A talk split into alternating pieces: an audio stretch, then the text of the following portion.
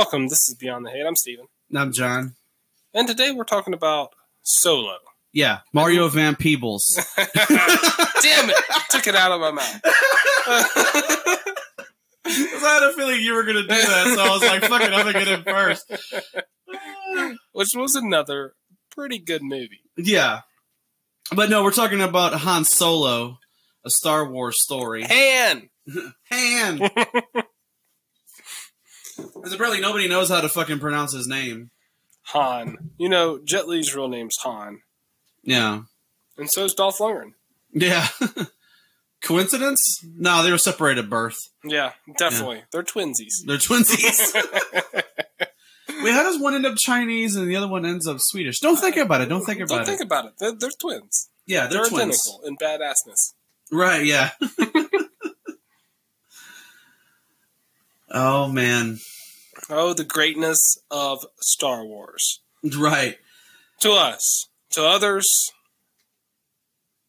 well, A bunch of butt hurt. I was about to say, let's just get into it. right. But uh so the Han Solo movie, this is um I I think the thing about this movie is that it, it kind of hits at a time when you got people that were bitching about the Last Jedi and they were really super butthurt over that, and then they were like, and then this movie comes out like just a few months after Last Jedi had been out, so people were already complaining about Last Jedi. Then this comes out, and then you know there's people that are like they're boycotting it because of some stuff that Kathleen Kennedy said, and then you know there was other people that were willing to give it a chance, and then they just they thought it was disappointing and you know that kind of thing and it's like it was kind of it almost makes you think that like maybe they should have uh, pushed this movie out a little bit further to maybe get out of some of the shadow of last jedi maybe they should have pushed it to be like you know christmas of this year maybe, Maybe, but I, regardless, I don't think people would have been happy with it. Uh, that, Anyway. that that didn't want to be happy with it, Right. Because whenever you get in your mind, I don't want to like this movie, you're not going to like it. You're going to have a bad experience, and that's what a lot of Star Wars fans did. They took out their hatred of Last Jedi on Han Solo, and they were never going to change that, whether this came out five years after. Right, yeah. It's uh because it's just I feel like it's it's somewhat a victim of circumstance because there's so many people that were butthurt over the last Jedi, but we've we found out in the intervening time since that there was a lot of those negative comments and things that were put out there were actually put out there by by Russian computer bots. So and then also they we talked out, about some of this in the Last Jedi episode. If you guys want to go back and listen to our Last Jedi episode, which was very great. Yeah. Um, but that's uh, because they found out uh, after the fact, even after we had recorded that episode, that the Russians had gotten involved in. We mentioned to- that in that episode, though, don't we? No, no, this some- this didn't come out until just like recently. I feel like we mentioned some. Some of them had to be. Well, we might not have we, said I think we Russian bots. speculated that some of them are probably not genuine reviews. But Yeah. like, we didn't know that it was Russians doing it. How we should have known. But since then, yeah, because they fuck with everything. They fuck with our elections and everything.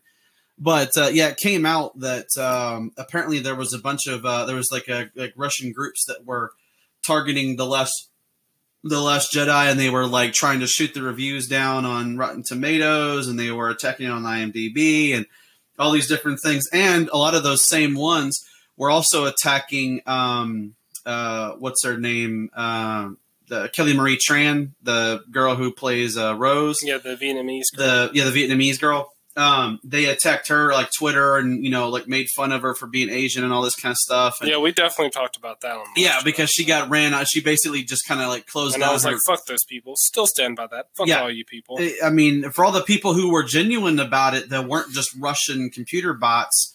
Yeah, fuck you. But also, uh, fuck the Russians because they But were how- trying to. How easy? How easy is it for them to uh to uh brainwash people into just falling in line? Like, how easy is that? Like, right. you literally throw an opinion out online, and it's like said a few times, then everybody just follows. and then eventually everybody just all of a sudden starts to believe it. It's weird how that works because you know there was a lot of people that were complaining about Kathleen Kennedy and how she has this like feminist agenda and everything, and you know she wanted to. Uh, th- there was like a quote or whatever that I, I can't remember exactly what it was, but it was something to the tune that she you know that she doesn't write move she doesn't uh you know have them make movies just specifically for men. She makes movies for everybody you know and if men don't necessarily agree with the way that her movies are done then she's like whatever. And it's like well the point of making movies is it's for everybody because you want women to go see it you want men to go see it. She's not going to make movies that are just going to feature men which is what a lot of these dumbass people want even in this movie this movie is based on han solo and Han is one of the main characters of the story, but one of the, the secondary characters that's almost as important as Han is Qi'ra, you know? Which is my favorite character in the movie. Right. And it's, uh, I, I think as far as Solo goes, I think it, it was already kind of fighting an uphill battle because you have uh, people that you know felt like this this movie shouldn't even be made, and then you know now they're they're even talking about because the solo movie didn't do what they they thought it was going to do in box office and the popularity and everything that they killed off the Boba Fett movie now. So they it only made ninety two million dollars overall because the budget was ridiculous. We'll talk about that towards the end because uh, we have some comments to get to, but we actually had a theory on why the budget was so much. Yeah, and uh, the thing about Kathleen Kennedy, I want to cover real quick before you go any further. She doesn't write scripts no. And she's not telling her writers to write scripts with more women in it. You know, sometimes you just write scripts and you want women in it. Right. Which is, you know, how I'd write scripts with women in it because women are a part of this world. Right. So they would be a part of most worlds. So yeah. deal with it. Well, the other thing too is that for people who always want to complain about like, you know, oh, there's like this feminist agenda in Star Wars now because of like Jyn Erso and uh, you know even like Rey because everybody's like, oh, well, Rey's overpowered, and you know she's like this feminist icon because she can do anything and she don't need no man. And most of them have a male counterpart, though, do they not? Yep, because who's Rey's counterpart? Basically, it's Kylo. Yeah, to a degree. Well, then Finn, you could say it's to some degree. Is Finn really a man? Finn is the ultimate man. I don't know what you're talking about. I love. I uh, no, I, I, disagree with that. I think his. uh he's he's way weaker than almost any other character as far as his will. Well, yeah, that yeah, yeah, but that no, that's what makes him interesting. Well, yeah, yeah but uh no, the ultimate man's Poe Dameron. Yeah, that's the ultimate. Yeah, Poe is the ultimate man. He should have been Magnum PI, uh, but he's a movie star. Right.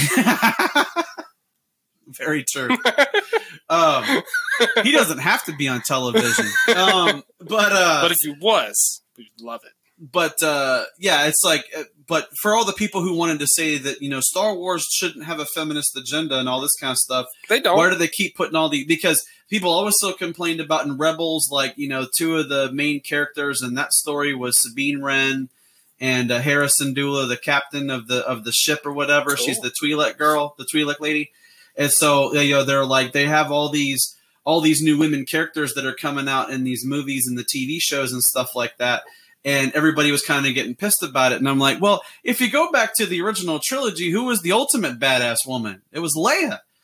I mean, she wasn't just some like you know damsel in distress prin- princess. When she got a blaster in her hand, she would fuck stormtroopers up. I would tell if I was Kathleen Kennedy, I'll tell people this. I'd be like, okay, here's the deal: you beat Gwendoline Christie in a fist fight I'll stop putting women. right. He'll be like, man, but that's Brianna Tarth, man. I can't do that. He'll be would like, you yeah. even want to hit her if you could? Like, yeah, you would be like, ah, I can't do this. You'd like, you're awesome and you're gorgeous. Right. Like, you know, you're you're everything. You're like a badass. You're, you're yeah. You know, you're everything. Like, you know, this is just that whole. Like, like people bitched li- about Tilda Swinton and Doctor Strange, and they're yeah. like, she can't be the ancient one. It's like you know who can be the ancient one any fucking body. Right. Doctor Strange is not an English guy, but he's played by one. Who cares? Benedict yeah. Cumberbatch is fucking amazing. Right. But I just I just think that people always want to put I think people are putting more of the politics stuff in this than even the studio is doing. The studio's like we're just casting women for roles. We we're not we don't have like an agenda. When they're like shit. your feminist. Why does it always have to be a feminist agenda? Yeah whenever you're a woman that's in power and you mm-hmm. you know you're over movies it's always like it's like tina fey tina fey is a feminist feminist but whenever she does movies or shows no one ever accuses her of pushing feminist agenda because she has just as many men as women in her things because she's not writing it to push an agenda. She's writing it to put out something good. Yeah, it's. I mean, that's why Parks and Rec has. Yeah. You know, like people like Amy Poehler running the show, and Yeah, Amy Poehler's the same way. Like the Parks and Rec was like her baby, and then she has like Nick Offerman and Aziz Ansari, but then she has awesome people Chris like Aubrey Plaza. You know, Chris Pratt Yeah. came from Parks and Rec. Yep. You know, uh, Rashida Jones, even though she's like one of the most hated people off The Office and Parks and Rec, right, but she's on both of them, which is iconic. Uh, you know, like all these people are on those shows, and Han, this Han Solo movie isn't any different. Like, there's no feminist agenda. There's an awesome character like Emilia Clarke kicking ass. Well, since since we're talking about the uh, the feminist agenda syndrome, let, let's go to the comment about that. Let let us. since we're talking about it anyway. Hold on, before we get into comments, we've wholly skipped a part. You have to tell them what we're drinking, John. Oh yeah, yeah. Before we get any further, yeah, we're drinking. Uh, this is uh, what is this Harpoon Brewing Company? Harp Harpoon Harpoon Brewing. It's a Dunkin' Uh, Donut beer. Yeah, it's it's the Harpoon uh, Dunkin' uh, Dunkin' Donuts Coffee Porter, and it's actually brewed with because I looked it up and it's like actually brewed with uh, Dunkin' Donuts espresso, and it's a very it, it it it's almost it's like an alcoholic like coffee basically. It's like a dark coffee, you know, that doesn't have any like sugar or anything in it. Yeah. So it's like black coffee with beer. It's It's good. The first bottle gave me a little bit of a head rush, but the flavor was really good, so I'd give it a two. a two. I'd probably give this a three. I, I've liked You like I've it? liked it you so like far. it more? Okay. I normally not. I'm not like a black coffee drinker, but the way that they they did this, it's pretty good. Okay. So in between two and three. So yeah, probably like a two and a half. I guess would be the two average. point five. Yeah. Yeah. Okay. Um, So now let's get to it it. depends, I guess, on how you feel about like dark coffee. Generally. I like dark dark coffee sometimes, but usually I'm a medium coffee drinker. Yeah, I usually like to have mine with at least some creamer and sugar and stuff. Yeah. Yeah. But um, the uh, but the the thing on here that I and I, when I found this, I was like, "Ooh, this is good," because this is primarily one comment, and then there's one line that I threw in here that just showed how fucked up some of these people are. So Oh yeah. yeah, so it says another big problem that I had with uh, with uh, the Solo movie is that like all the other Disney Star Wars films, it was heavy handed in pushing strong female characters. Across the board, the movie was chock full of empowered females at every age, race, and species, uh, even a robot. Uh, now, I generally love strong female characters and female driven films, but a movie like this needed to have a proper villain and a hero or anti hero to take him or her down. This film had neither because all the potential villains were undercut in one form or another by a strong female character. You know, as Han, you know, the guy who the movie is supposed to be about was reduced to being an observer. My point is that the supporting female characters were built up to the detriment of the movie's lead, Han Solo, and by extension, the detriment of the uh, detriment of the movie. Um, uh, that's poor storytelling. I honestly didn't think it could get much worse than The Last Jedi, but it did. The constant social justice warrior identity politics that they insist on injecting into these movies has stolen the soul of the universe. The only redeeming quality of this movie is Emilia being super easy on the eyes with her beauty. Wow. That doesn't spell out misogynist better than anything I've Right. ever heard. So I added that one at the end because I, that was that came from like a, a comment that was like way further up when I was reading, and I found that line and I was like, I'm going to save that because I think that's going to be useful for something later. And then I put it with this because my thought was is that like all these people are like, oh, they have all these like strong female characters, and then in, in the same breath be like, oh yeah, but Emilia Clarke, like she's super sexy, so you know I don't hate it that much. It's like. What the fuck? Like, really, So, like, we know that she's easy So on the he- eyes. all right, for one, he says strong female characters. Yeah, um, it says uh, it was heavy-handed in pushing strong female characters because you've got well, Proxima is effectively a female, right? The alien that, that like all the kids are working for on Corellia. So the, the that alien is female. You have Enfys Nest, who is the uh, the girl that runs the mercenaries. You have Qi'ra, and then you have L three Lando's uh, co-pilot droid. Yeah, but she's a droid with a female voice. She's not really a female. Yeah, she's actually just a droid with a female voice. It's uh, Phoebe Waller Bridge that her voice. Phoebe yeah, Waller Bridge. and They uh, couldn't get Jennifer Connelly. Right. that would have been that would have been interesting. Where they got if they would could have got Jennifer Connelly, but you guys understand that joke. Uh, um, but I I think that it's it's crazy because people always like they, they want to complain about this stuff now, but when it's Carrie Fisher as Leia, nobody says shit. When it's Natalie Portman as Padme, nobody says shit. Now all of a sudden there's this thing now, and I think it be, it's because people got really super bothered by Rey. They were like, "How the fuck is Rey so good at, at, doing the Force, and how did she like learn all these powers all of a sudden?" And now everybody's looking for that now because they're like, "Oh, Jyn Erso, she just you know kind of she gets through any situation you put her in." You know, well, no, I mean that's not what happens with any of those. But I see what people are like. Oh, well, you're giving these women starring roles in Star Wars. It's like, yeah, I mean, but you, it's not like they're like a, making an all female Star Wars cast though, which is just really it's really hard to watch with all men cast. Just to be you know completely honest, like you know, like whenever you watch like something like Dogs. well, yeah, well, Reservoir Dogs is different though because it's it's directed by Quentin Tarantino. It's it's a that's a film right, that's something that's meant to be like an epic. But you know, if you actually had like a girl in Reservoir Dogs, like maybe Uma Thurman in that dinner scene or something as one of those guys, would have been better. Yes, it would have been better. would Better have been than cool to see her as one of the as one of the jewelry heist guys. yeah, Yeah, better than better than iconic. Like he did like one of the best movies an independent film could do. But you know, if you throw Uma in there, would that be like pushing a feminist agenda, or would that just be putting a really cool character in a movie? hmm I think it would just be like, oh, well, I could get Uma if I was doing, you know, this movie at this part of my career. I could get Uma, and then you know, I don't have uh, in that scene. I might not have, uh, let's say, like Steve Buscemi or something in that scene. I might have Uma, even though Steve Buscemi is one of the best things about the movie. I'm just saying, right. as an instance.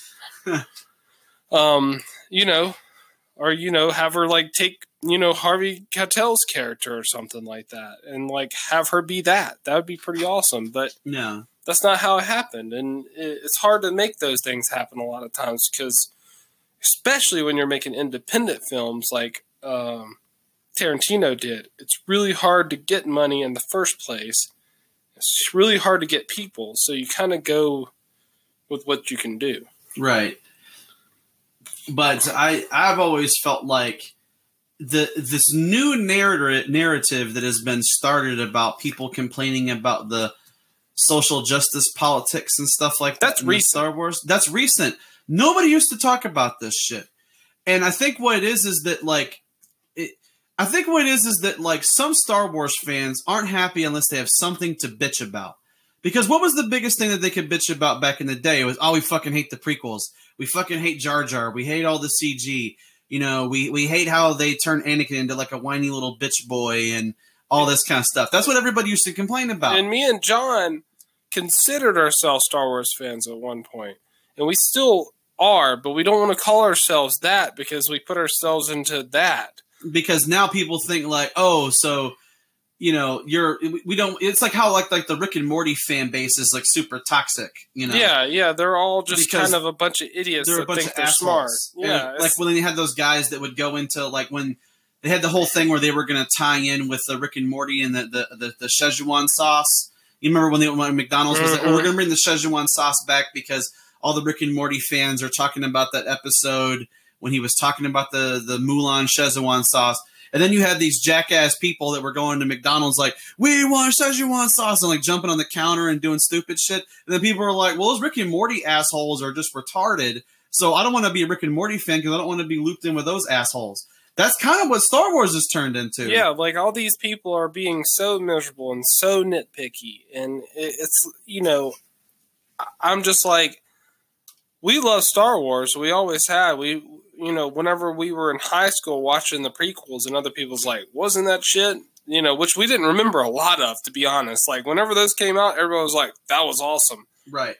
But People Then- started to bitch later on whenever then when they were bitching later on, bitch. me and John was like, no, those movies were good.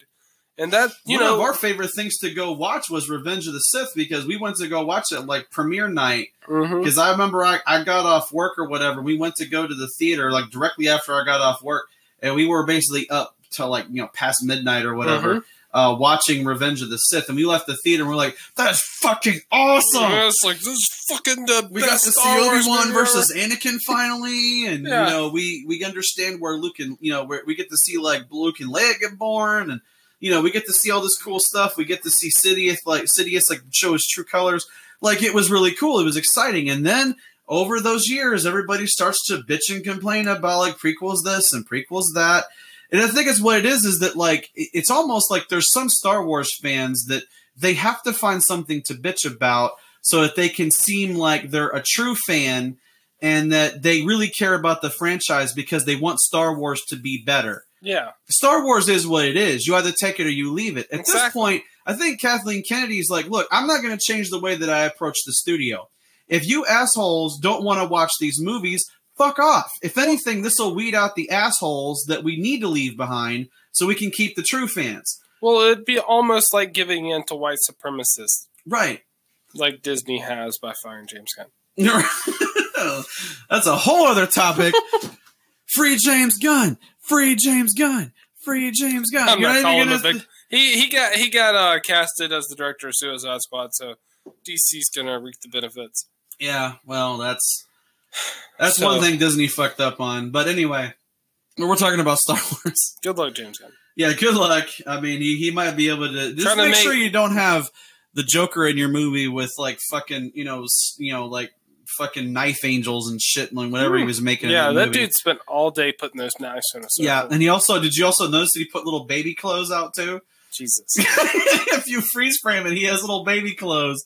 Let's Mix not with all those about that. That, knives. that will not be a movie we cover on here. Yeah, hey, uh, one thing we will have look to look forward to is that Joaquin Phoenix is apparently killing it as a Joker. So, you know, we'll see how that movie does. Oh, well, it's gonna do great. It's gonna do great. And uh, If anyone hates that movie, we'll just drive over there and bitch slap them in the face. we'll we'll have Tommy go back and hit you in the head with a tack hammer because you're, a 'Cause you're a retard.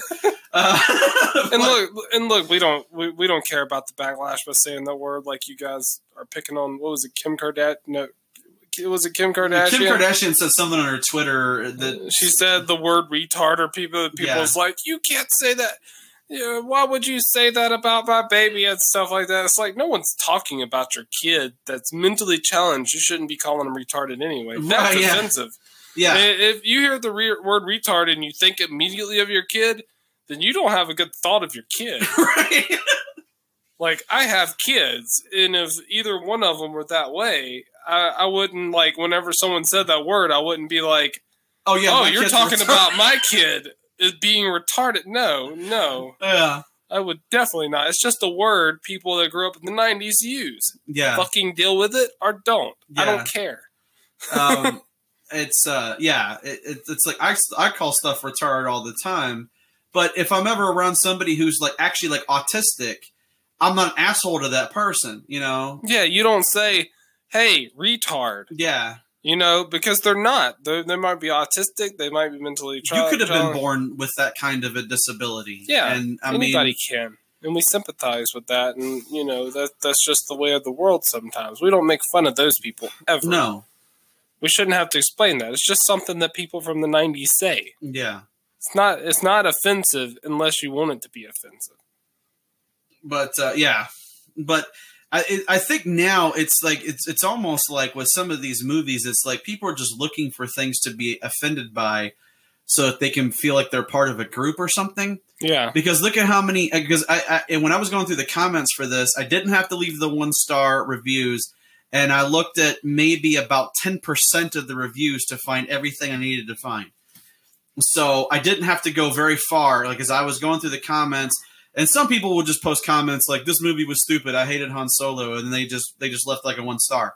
And it's like, well, okay, if you're going to say that, that's that's fine. But it, it- my thing is, is like, if you want to say the movie is stupid, it, try to explain at least why you thought it was stupid. If you thought the plot didn't make sense, or if you thought that the way that the characters acted didn't make sense to who they're supposed to be later in their lives, you know that kind of thing. But some people just said that they just they just thought it was stupid and didn't get any, give any context. And it's like, well, I mean, if unless you can come up with a more eloquent point, then I don't know if you really can say anything. You know, that's how some people are. If you don't like a movie, then you know, just go on with your life. Right. Don't. I, I would say, and we've talked about this. We we kind of want to make a comment site eventually when we start making actual money where people can go on there and actually just say good things about movies and talk with each other about movies. Yeah. And if anybody says anything negative, they get kicked off. Right. I mean, you can you can have nitpicks and you can have things that maybe bothered you to a degree, like uh, you know, Darth Maul kind of bothered me in this movie.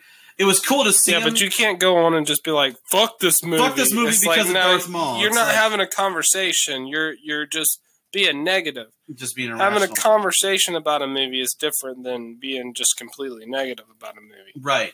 Like you can have your, you know, you can dislike things about movies and still like the movie. hmm You know, now that being said, it like it, it is cool to see Maul, but in in our view, we've always felt like Maul should have died on Naboo when Obi Wan cut him in half. Yeah, Obi Wan killed him. Obi Wan killed him. Now, Oh. eventually, they did make it where Obi Wan does eventually kill Maul in the Rebels cartoon. As an old man, he he you know you know Darth Maul finally finds out where he is. I know, and then he kills him in like two fucking seconds. Right, and it's like so you basically brought a character back from the dead essentially, and said like, well, no, he didn't die on Naboo. He just kind of got thrown on some trash planet, and then they they put spider legs on him and all this kind of stuff. That was the only, and, and like that's the thing about like the the Clone Wars cartoon. That that cartoon is very good. Anakin's awesome in that show. I've always loved Ahsoka because she was a really good character. Even you know, Padme's a really good character in those stories. Like the whole Clone Wars cartoon, very well done, and it adds a lot of depth to the clones. It adds a lot of depth to the other characters.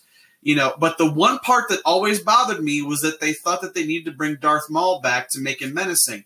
You have Maul's brother in Savage Opress. Have him just be his own villain without him running around with his brother Darth Maul. Yeah, well, it's just lazy writing. They couldn't Yeah. come up with a better character, so they they're just lazy They're like, writers. we'll just bring Darth Maul back and come up with some excuse as to how he survived being cut in fucking half, and then falling down a pit. falling down a pit. You know, Even if you can explain, like, well, he could live without his legs. It's like, oh yeah, well, could he live like being smashed against the ground?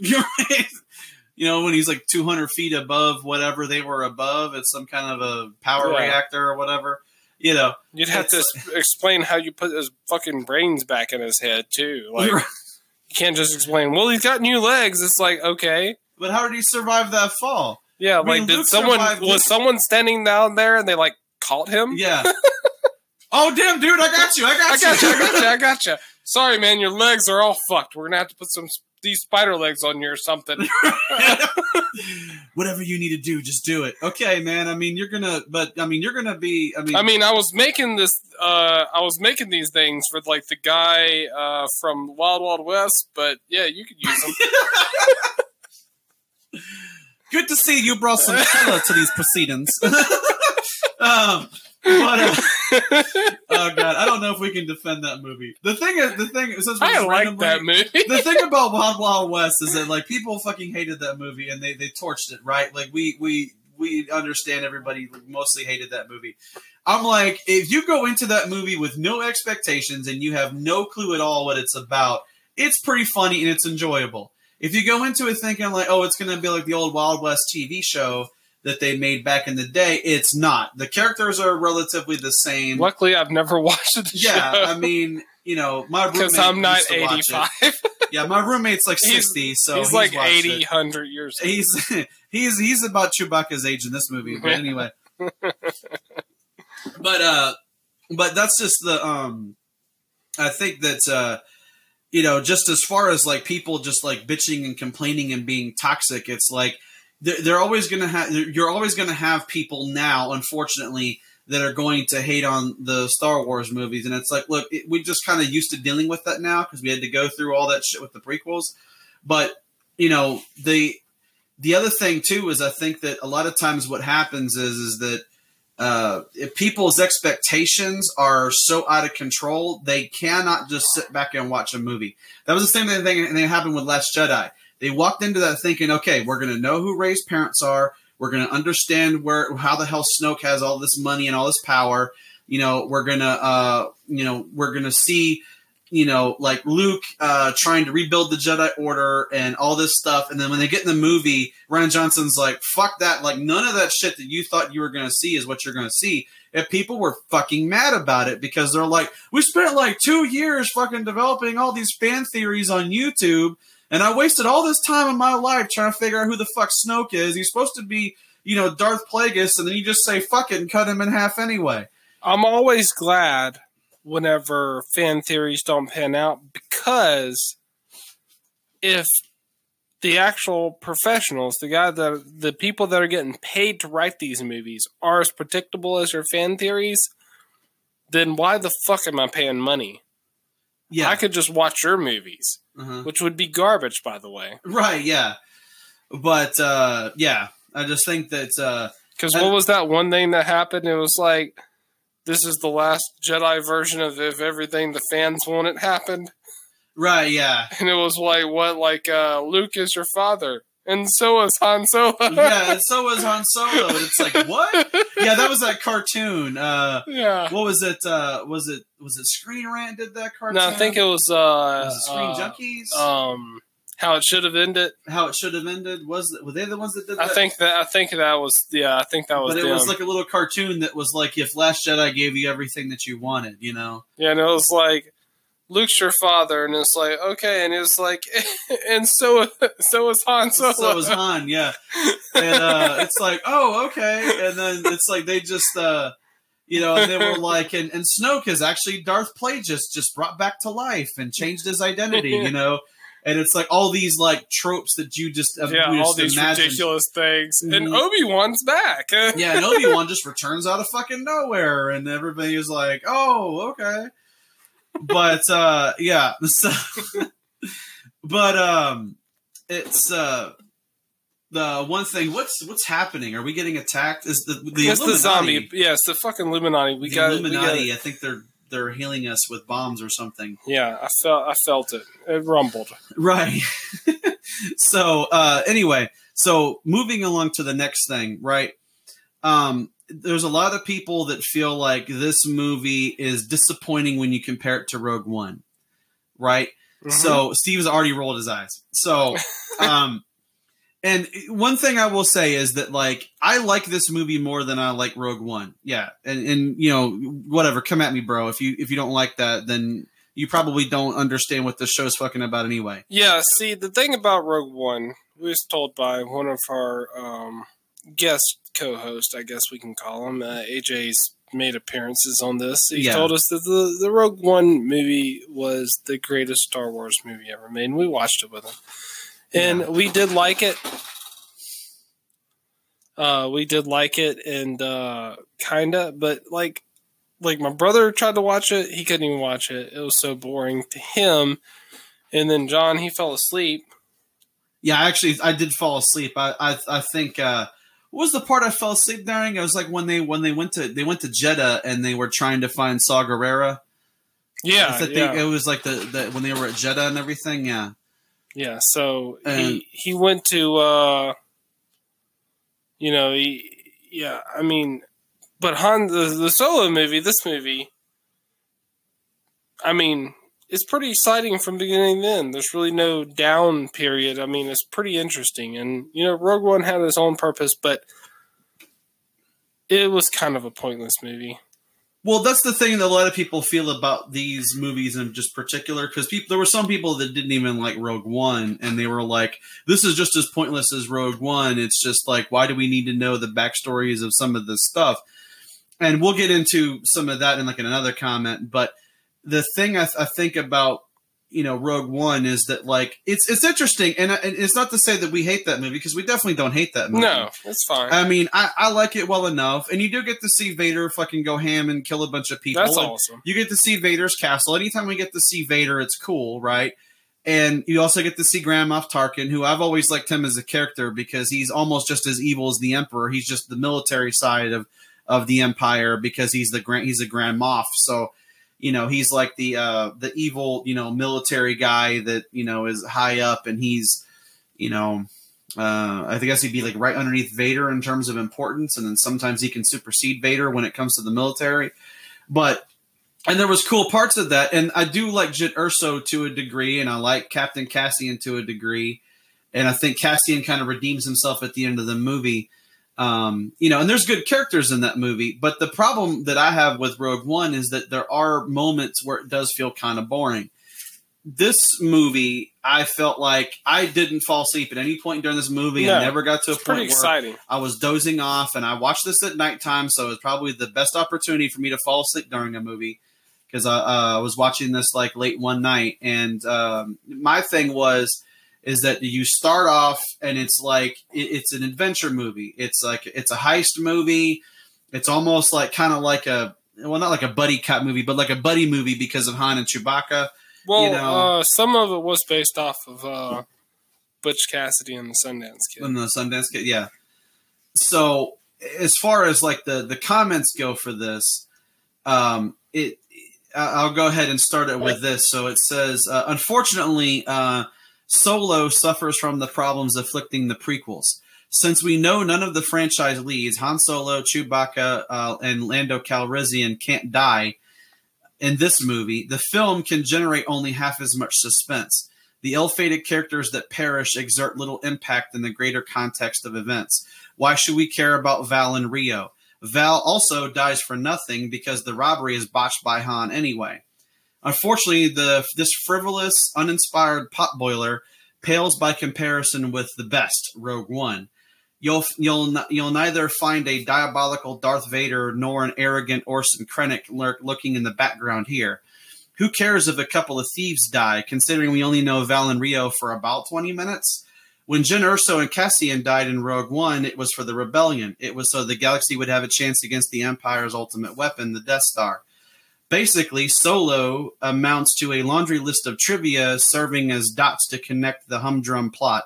Evidently, the people at Lucasfilm, Walt Disney Features, Imagine Entertainment, and Allison Shearmur Productions thought that depriving the title character of any shred of mystery would be indispensable for Star Wars fans.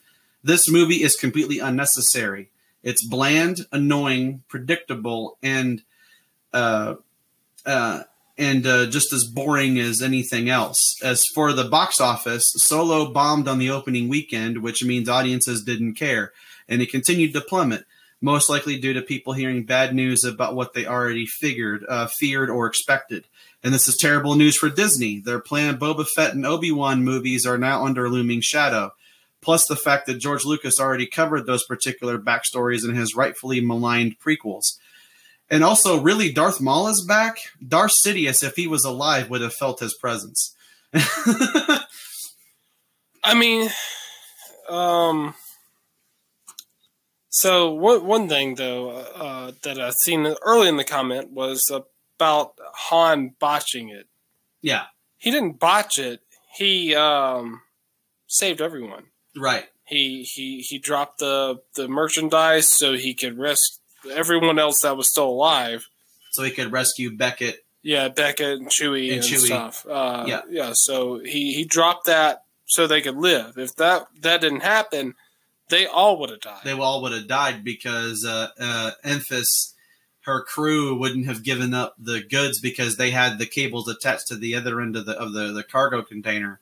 yeah, and Val didn't die because of Han. Val Val died because of Beckett, Right. not um, taken into consideration of uh, you know the pirates. Well, the thing I think uh, about like if you if you look at this from the standpoint that like well, ultimately you know Han made a decision to save Beckett and to save Chewie, and they ended up having to drop the coaxium and it blew up the mountain and everything.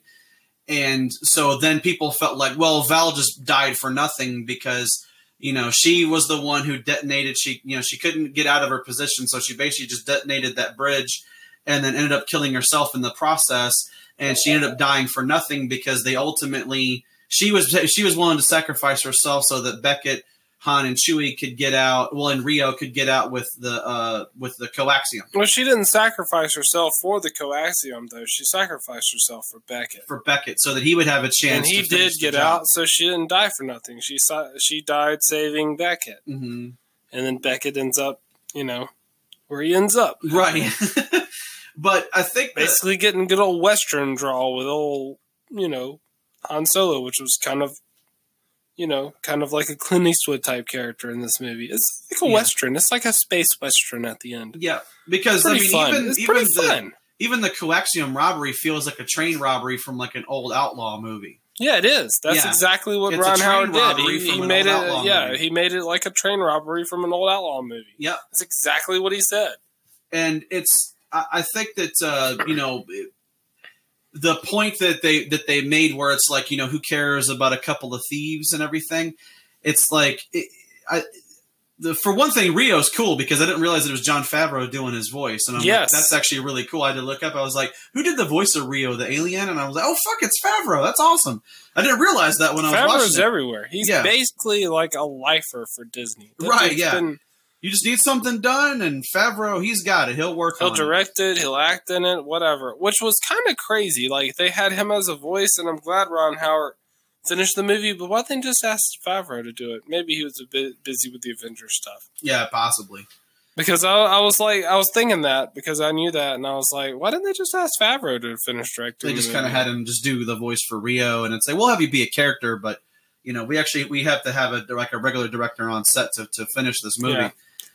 But I figure it, Favreau could have done it, but it's good that they got Ron Howard. This is the fourth time Ron Howard worked with Lucasfilm, right? Because he worked with them uh, for American Graffiti, mm-hmm.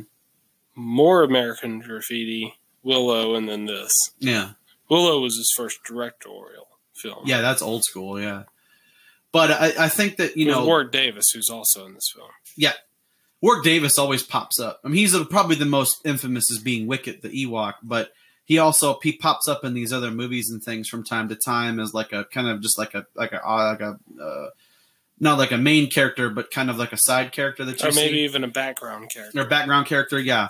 Um, but it's, I think that, you know, people were, you know, like when they were talking about like, well, you know, at least Jyn and Cassian died on Scarif trying to help the rebels get the plans and they ultimately get to Leia and that's what they used to destroy the Death Star and all that kind of stuff. And it's like these two just died because they were stealing some shit, you know, and they're like, it doesn't really, I'm like, if anything, I think that that moment when Han is basically like, well, I'm going to have to save Beckett and, I, am going to have to save Chewie, so I'm just going to let them have the coaxium and then we'll just deal with it later. I think that's the moment when Beckett decides that, like later on, he definitely is going to turn on Han because he, he he blames Han for Val's death and Rio to a degree. Maybe, or he just that's why he punched him. Maybe he even has a death wish. Maybe. maybe he just wants to join Val. Yeah, maybe. Maybe that's why. Because uh, I mean, he knew Han was faster than him. Why why did he start talking? Do you think he Han was going to fall for the same thing twice where the talking kind of distracted him for a second? I don't right. think he thought that. I think he wanted Han to kill him. Yeah. Cuz I don't think he wanted to live without Val. Cuz uh, eventually like after he after Han just shoots him, he was like, "But I didn't teach you the great." Oh, and then he gets shot and he's just kind of like he just kind of like, like okay, right I, I, wanted the kid to do that because I wanted him to learn. Yeah, because he's nice to him after that. He's mm-hmm. even like you know he probably had enough strength to just grab his blaster and just shoot Han whenever Han was like holding him. Or he was just kind of like you know what I'm just I'm done I'm done running. Yeah, I'm done dealing with it because he's like you know Val's dead and I probably should be with her. You know. And so the interesting thing about Beckett is that he beat out Christian Bale for that role. Christian Bale, huh? So that's who he had to beat out to be Beckett. I and as much as we like Christian Bale, I don't know if he would have been able to do any better than Woody. Uh, I think it would have been a different character. It would have been a totally different kind of character yeah. because Woody feels like one of those like he feels like an outlaw in an old west movie. I think Christian Bale would have been more tense, which we've seen Christian Bale as an outlaw in western movies. Yeah, but I think uh, for, for some reason I think Woody probably fits better with this. You know. Yeah, uh, yeah, I probably agree. It would have been interesting to see Christian, but Woody definitely kind of has the Star Wars feel. Right. Yeah. Um. Hey, Mitch. No. hey, Mitch. Yeah. But uh, you know, uh, for because uh, the one thing that I've noticed is that like Rogue One, for whatever reason, they get it, Rogue One gets its dick sucked constantly by people, right? Yeah, it should be called Rogue Dick Suck. Rogue Dick Suck. uh, Uh, Rogue One, big dick suck. Um, uh, but it's like people fucking love that movie, and it's like to me, it's it's like if you're going to if you're if you're going to compare these to each other because that's the closest thing you have to this movie would be Rogue One because you they're all they're, you they're- shouldn't be comparing any separate movies to each other. yeah, but but people are going to do that because they're like, well, Rogue One was a standalone story. It takes place before the original trilogy, and this is a standalone story that takes place before the original trilogy. So you know, people are going to ultimately compare them to each other, even though they're two totally different movies. Because basically, Rogue One eventually becomes a military operation. To, it, it becomes like a, uh, it, it's like a uh, like a reconnaissance mission, basically to get information to get intel about an enemy that you can use against one of their weapons.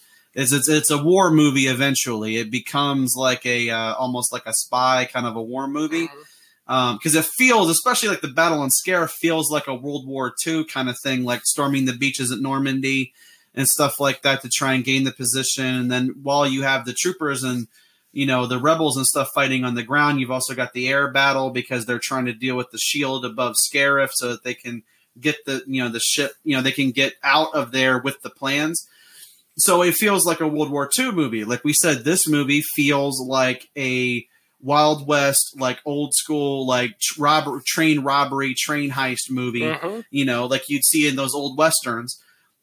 And they're just two different approaches, but it's like they've they've kind of taken genre films and turned them into Star Wars movies because this is this is the criminal movie. You get to see the criminal underworld. You get to see uh, a lot know- of worms. A lot of worms in the criminal. criminal yeah, underworld. right. Yeah, because Lady Proxima is like some kind of a weird caterpillar-looking thing, and then you have you know the, like all the Hutts are kind of like big slugs, you know, or like big worms, I guess. Big worm, But worms? There's more worms in Star Wars than you'd think there would be. right? You know, there's also giant worms inside of uh, you know the asteroids and, moons and asteroids. and, yeah, and Empire Strikes Back and it's Meg uh, right, the yeah. whole time. right, Meg. Um, shut up, Meg. Um, but uh, I just feel like if you're going to compare this to Rogue One, it's almost unfair. And a lot of people feel like, well, Rogue One did good money because you know They, did do good money. yeah, it, it did. It, it made a lot of money. and then when you look at this and it didn't make a lot of money, then people people are automatically going to think like, well, this movie isn't as good as Rogue One then because it didn't box office as much. And it's like this this movie's just as capable of, of, of entertaining you as Rogue One is. And to me, I find this even more entertaining because I, you know, to a degree, I like the characters better. And I think one of the reasons why Rogue One to me kind of suffers is that we don't know who Jyn Erso is. We don't know who Cassian is. They just kind of put those guys on us. The Yeah. characters that we do know, like Vader and Tarkin, they're all they're all villains. You know, Yeah, so the rewatch value of Rogue One is probably ten percent. The rewatch of this is probably around seventy. yeah, like because it's just a fun movie. You'll put it on at parties, show your friends, stuff like that. Because it's just like, hey, you want to watch Solo? Uh, no, I heard that sucked. no it does not. Uh, it's like no, you're confusing that with your girlfriend. yes, she does suck. yeah. hey. At ping pong. right yeah um but anyway um but we'll go ahead and take a little bit of a, of a break here and then when we come back we'll actually talk about han solo. It's been a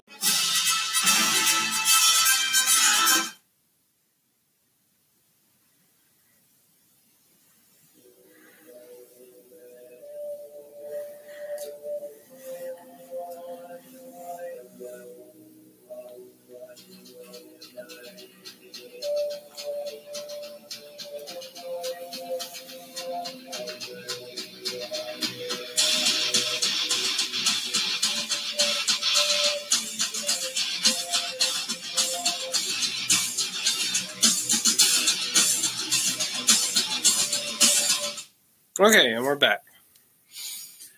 so this movie is about han solo right It's supposed to be. Yes, it is. so uh, people fucking hated alden ehrenreich Well, let- let's talk about good old Alden Al. Al, Al, Are you okay? Does your left arm feel numb? Are you having a stroke? Call me ambulance. Yeah. uh, because yeah, it's uh, it's one of those like distinct Ger- German names, you know, Ehrenreich. you Aaron know? Reich is awesome. Yeah, Um, I love his name. but uh, it's uh, I think to a degree, and, and I'll go into because the comment for this is actually quite lengthy, but because th- this he probably has more comments than anything else besides people that were you know complaining about how the movie's written. But um, the thing I'll say about you know Ehrenreich is that he has a nearly impossible task here. He's having to not only be a, a version of Han Solo that we've never seen before. Every single version that we've ever, every time we've ever seen Han on screen has been Harrison Ford. You know, so to have somebody who is not Harrison Ford playing this role, it's almost impossible for people, I think, to truly embrace him as the young, like the 20 something year old version of Han. So he has an uphill battle as soon as he ever takes this role and signs a contract because people are automatically going to be like, well, he doesn't look like Han Solo. He's shorter than Harrison Ford. He doesn't look anything like him. He can't even talk like him. You know, and it's like, uh, how the fuck? Are, are, basically, what he did was he was like, I'm just going to do the best Han Solo that I can do. And, you know, if they don't like me, then fuck them. They're probably not going to like me in the first place. You know? With Star Wars fans, uh, it's always kind of an uphill battle Right. because they expect the exact same thing they got out of the original three movies. that's one of the problems I think that Star Wars has is that some people they just need to watch the original three movies, you know, New Hope, Forever. Empire Strikes Back, and Return of the Jedi, and just just disregard everything else. If you don't like anything else that they've done with seven, eight, and then you know with nine coming up next year, you don't like the uh store the, the the side stories like Rogue One and Solo. If you don't like that stuff, then just fuck off. Don't watch any of it. You know, don't complain about it either. You, you're not a Star Wars fan. Yeah, if you don't like that stuff, You're then you're probably not a Star Wars like, fan. oh, I have this all this Star Wars mem- memorabilia around me and all this stuff, and it's like, yeah, all this stuff is old stuff. Right. So you like that Star Wars. You didn't like the prequels, whatever, fine. You don't like the sequels, whatever, fine. You don't like the spin-offs, whatever, fine. Just don't bitch about it. Just watch your three movies and be okay. And live in the 1980s. Yeah, re- read your fan fiction books because there was like a thousand of them, so you shouldn't run out of them. right. Um, exactly. Yeah. Uh, but Shit ain't even canon. not anymore. No. Well, th- they're taking things out of that to make it canon. Oh, they're You know. ripping those writers off, but those particular books are not canon. They're stealing ideas, but that's Yeah. what Disney do. Yeah. I mean, unfortunately, I mean that's how we get you know uh, some of these characters coming back because, like, literally, I've seen uh, an action figure for Darth Revan. Yeah, you know and it's like but they, they want to act like the knights of the old republic stories don't exist in canon but yet you have an action figure that's darth revan with the mask and the lightsaber and everything but yet you don't want to acknowledge that knights of the old republic 1 and 2 like exist as canon so it's like you if you if you want to use that character you need to credit the people who wrote that at, at lucasarts back in the day who made those games and There's- make that shit yeah. canon yeah. I mean, there's a loophole to all that. I mean, they basically owned it. None of that's canon anymore. Only what we do in movie forms canon now. Yeah, or the the the uh, the TV cartoons. shows. Yeah, the TV shows, the cartoons. Yeah. Well, then the live action, the Mandalorian show that they're doing. But who knows? If they get canceled, they'll be like, well, none of that was canon. Like, Right. Okay. I mean, you guys just make the rules, huh? yeah, you just make the shit up as you go, huh, Disney? And let's let's change. Uh, and I, I'm a fan of Disney, but let's change. Uh, Disney ruined public domain for everyone, so Right. that needs to be fixed. Okay. but anyway, uh, but we're beyond all that hate. So That's not hate. You need yeah, fix, that's just real fi- shit. You need to fix public domain. Disney caused all this shit Right? Yeah. back in the day. Do your research. Yeah. Okay. Don't be a don't be sheeple. don't be a sheeple. right. Uh, Open up a fucking book every now and then. You're right. Yeah. Read. not not a Playboy. Does anybody still do that? no, Playboy doesn't even do nudity anymore, man. They cut all that out. Do they just do articles now? It's just it's just like a lifestyle magazine with just like like fully clothed beautiful women. There's Are no you serious? Nudity. No, I'm not, I'm not bullshitting you. I'm not bullshitting you at all. Because I read an article that said that they basically they uh because uh when Hugh was like getting very close to his deathbed, he just he figured that he wasn't going to be able to compete with like the likes of porn and stuff like that. So he was just going to give up on the nudity thing and just make it more like a like a lifestyle magazine, like uh like uh was FHM or whatever. It was going to be something kind of like that. Like Maxim, like Maxim, kind of like that. Where you know what happened like to a, Maxim? It's like a men's lifestyle magazine. They're they're not a magazine anymore. Yeah, because you hadn't heard shit from Maxim, so Playboy is probably not too far behind it now. Um, because they basically said oh that they God. just they were going to stop doing nudity because they felt like the nudity wasn't it wasn't as much of an it, it, was just like a novelty instead of it actually being the reason why people bought it. Because if you want to see naked chicks you can find five million you know pictures of naked chicks on the internet. You can find all the porn you want whatever. And so you know hefner was like well why, why don't we just go ahead and just make it like a regular like men's lifestyle magazine? And then just you know went from there. But it's like playboy has always been like it's been about the centerfold. It's been about the naked models. That was the whole reason you bought the shit in the first place. If you make it like Maxim, there's nothing about Playboy that's unique anymore. It's like one of the any of those other men's, you know, magazines with just beautiful women and no nudity. It's like the same damn thing. That's depressing me. Let's move on.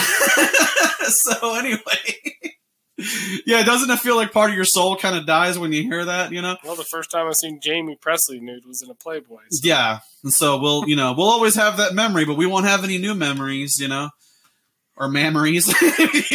Look at it that way. what she said? Did you say memories? Memories. Here's to the memories. oh my god drink uh, Dunkin' Donuts black coffee beer or whatever the fuck that's called. Harpoon Dunkin' Coffee Porter. It'll get you fucked up. It'll make you say memories. It'll say, make you say memories. You know, in a pun, uh, because you know that's what you do, right? Um, that's what they do. but anyway. this is what happens when you get two Star Wars fans on alcohol where they can mm-hmm. just talk about Star Wars. You get crazy shit. Real so, Star Wars fans, the Star Wars fans that likes everything Star Wars. Yeah, it doesn't really bitch about anything Star Wars. Yeah, that's we, a Star Wars. I mean, we might have little nitpicks here and there about yeah. things that might have slightly bothered us. Like Darth Maul should be dead. That's, that's all we have dead, to say about that. He should be dead. He was killed but they wanted to bring him back and, and have him be cash like grab, a, a, cash a, grab, a crime syndicate lord or whatever. So it's like whatever. That part's a cash grab, obvious cash grab. Right? Yeah. They're like, oh, he sold a lot of toys. Ooh, Darth Maul lived and he has spider legs now. It's like, yeah. What the? No, that that doesn't make any sense. Still, he he fell in like a bottomless pit. Right. He's dead. Yeah, and it's like we, this is this like it kind of irks us, so we had to go back and talk about it again.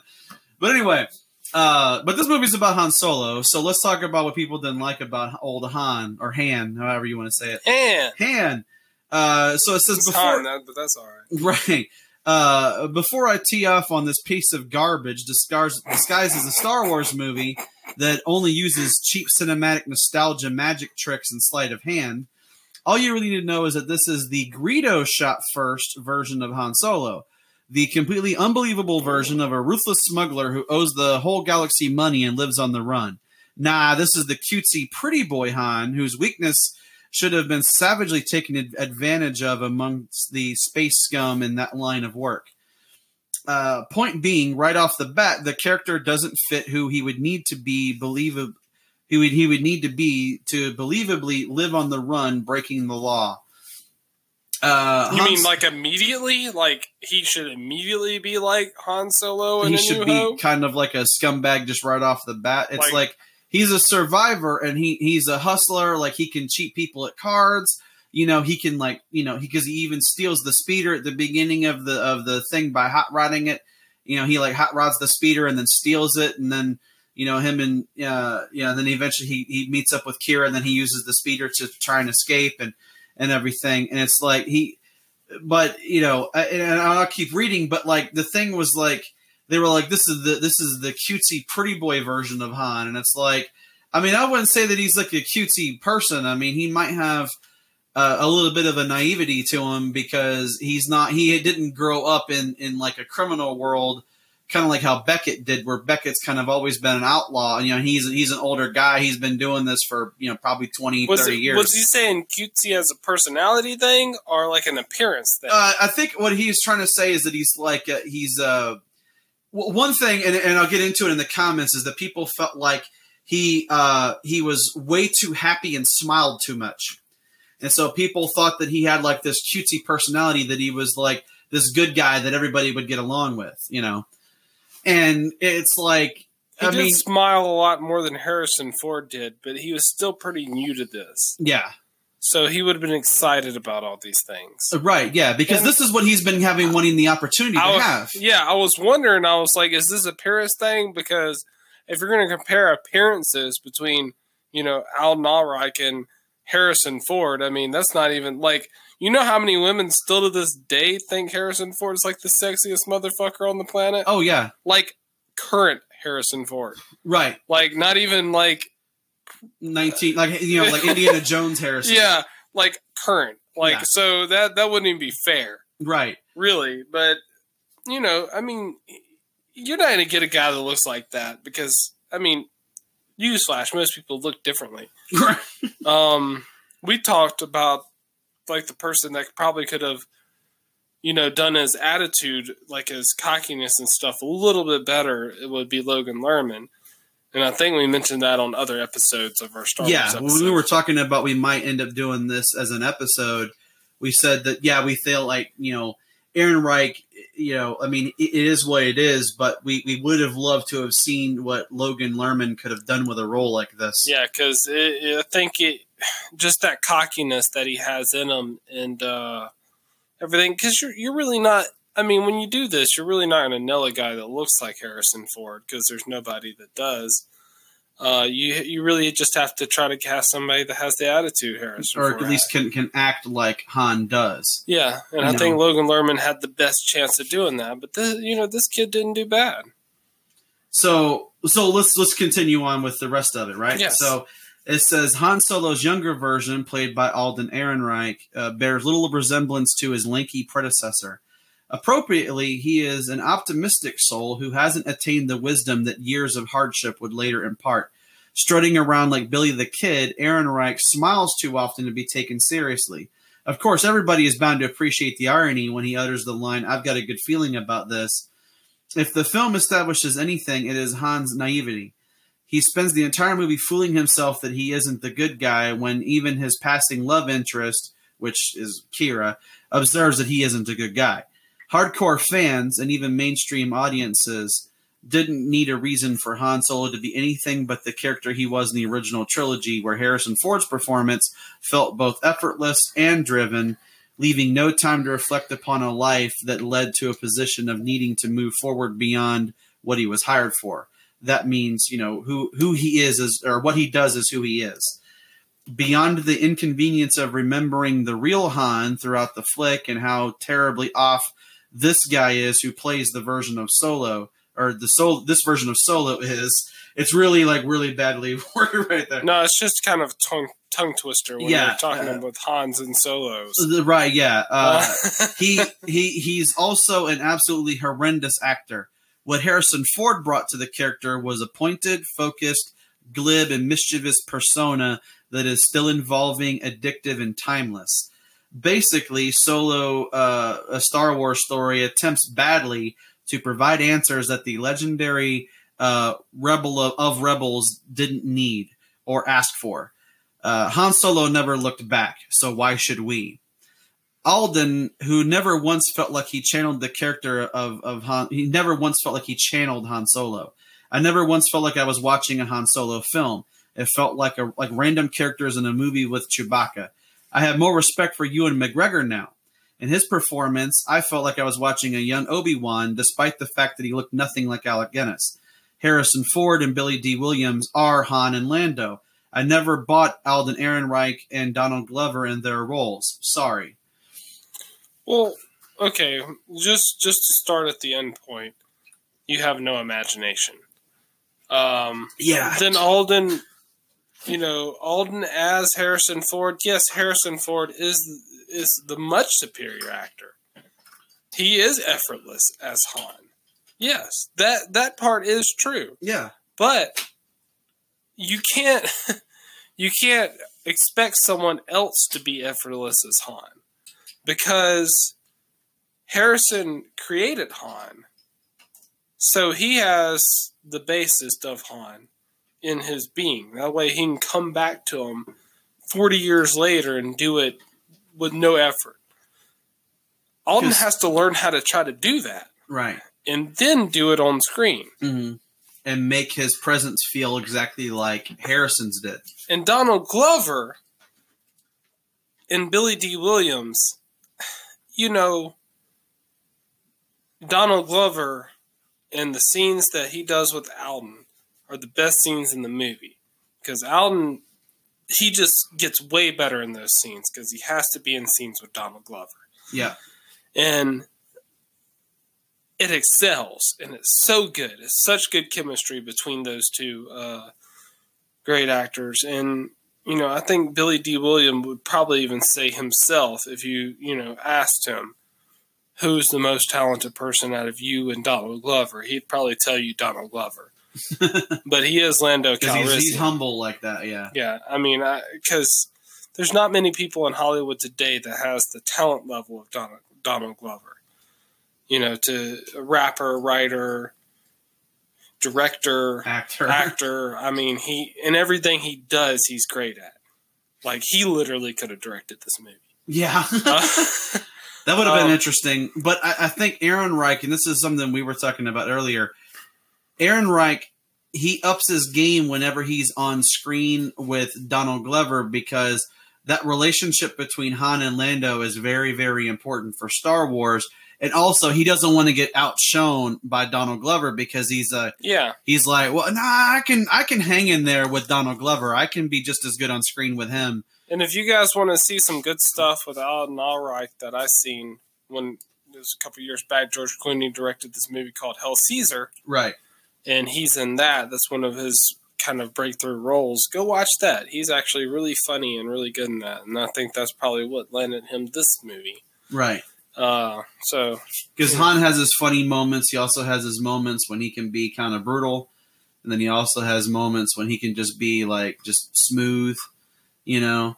And yeah, and if you don't get chills whenever Chewie's actually the person that sits down with him in the cockpit for the first time, then you're not a Star Wars fan, right?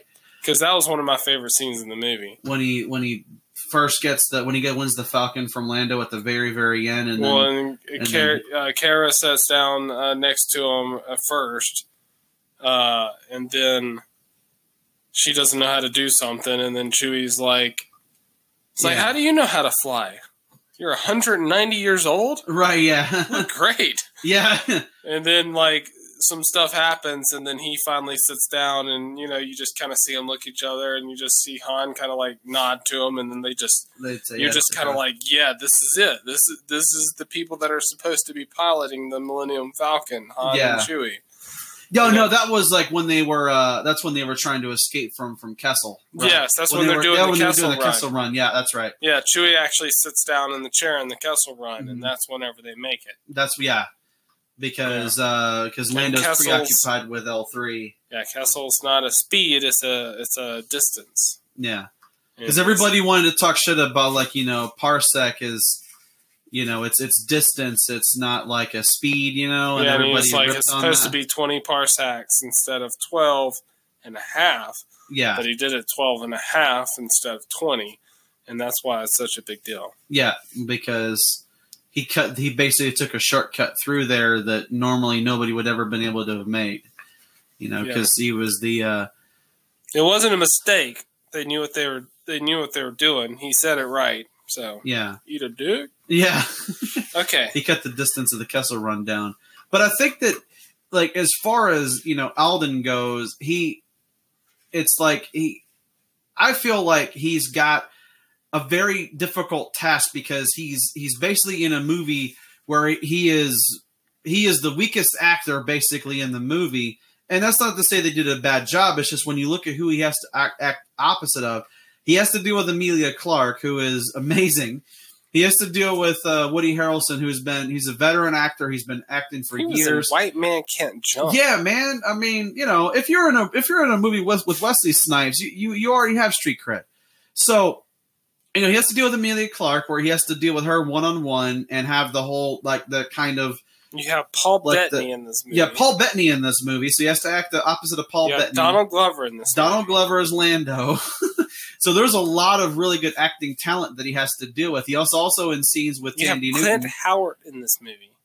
Where where is Clint Howard? I couldn't find him. What? Is he is he uh He's in the ca- the the cage. Whenever the the droids like don't you know the cage? He's in the cage. Oh, he's at the, at the the droid fights? yeah, he's the ref. Oh, is he? Oh shit, I didn't realize that was Clint Howard. My bad. I was looking for him. I couldn't That- find him. I mean, he's the best quarterback. I guess that was- Joe Montana. Yeah.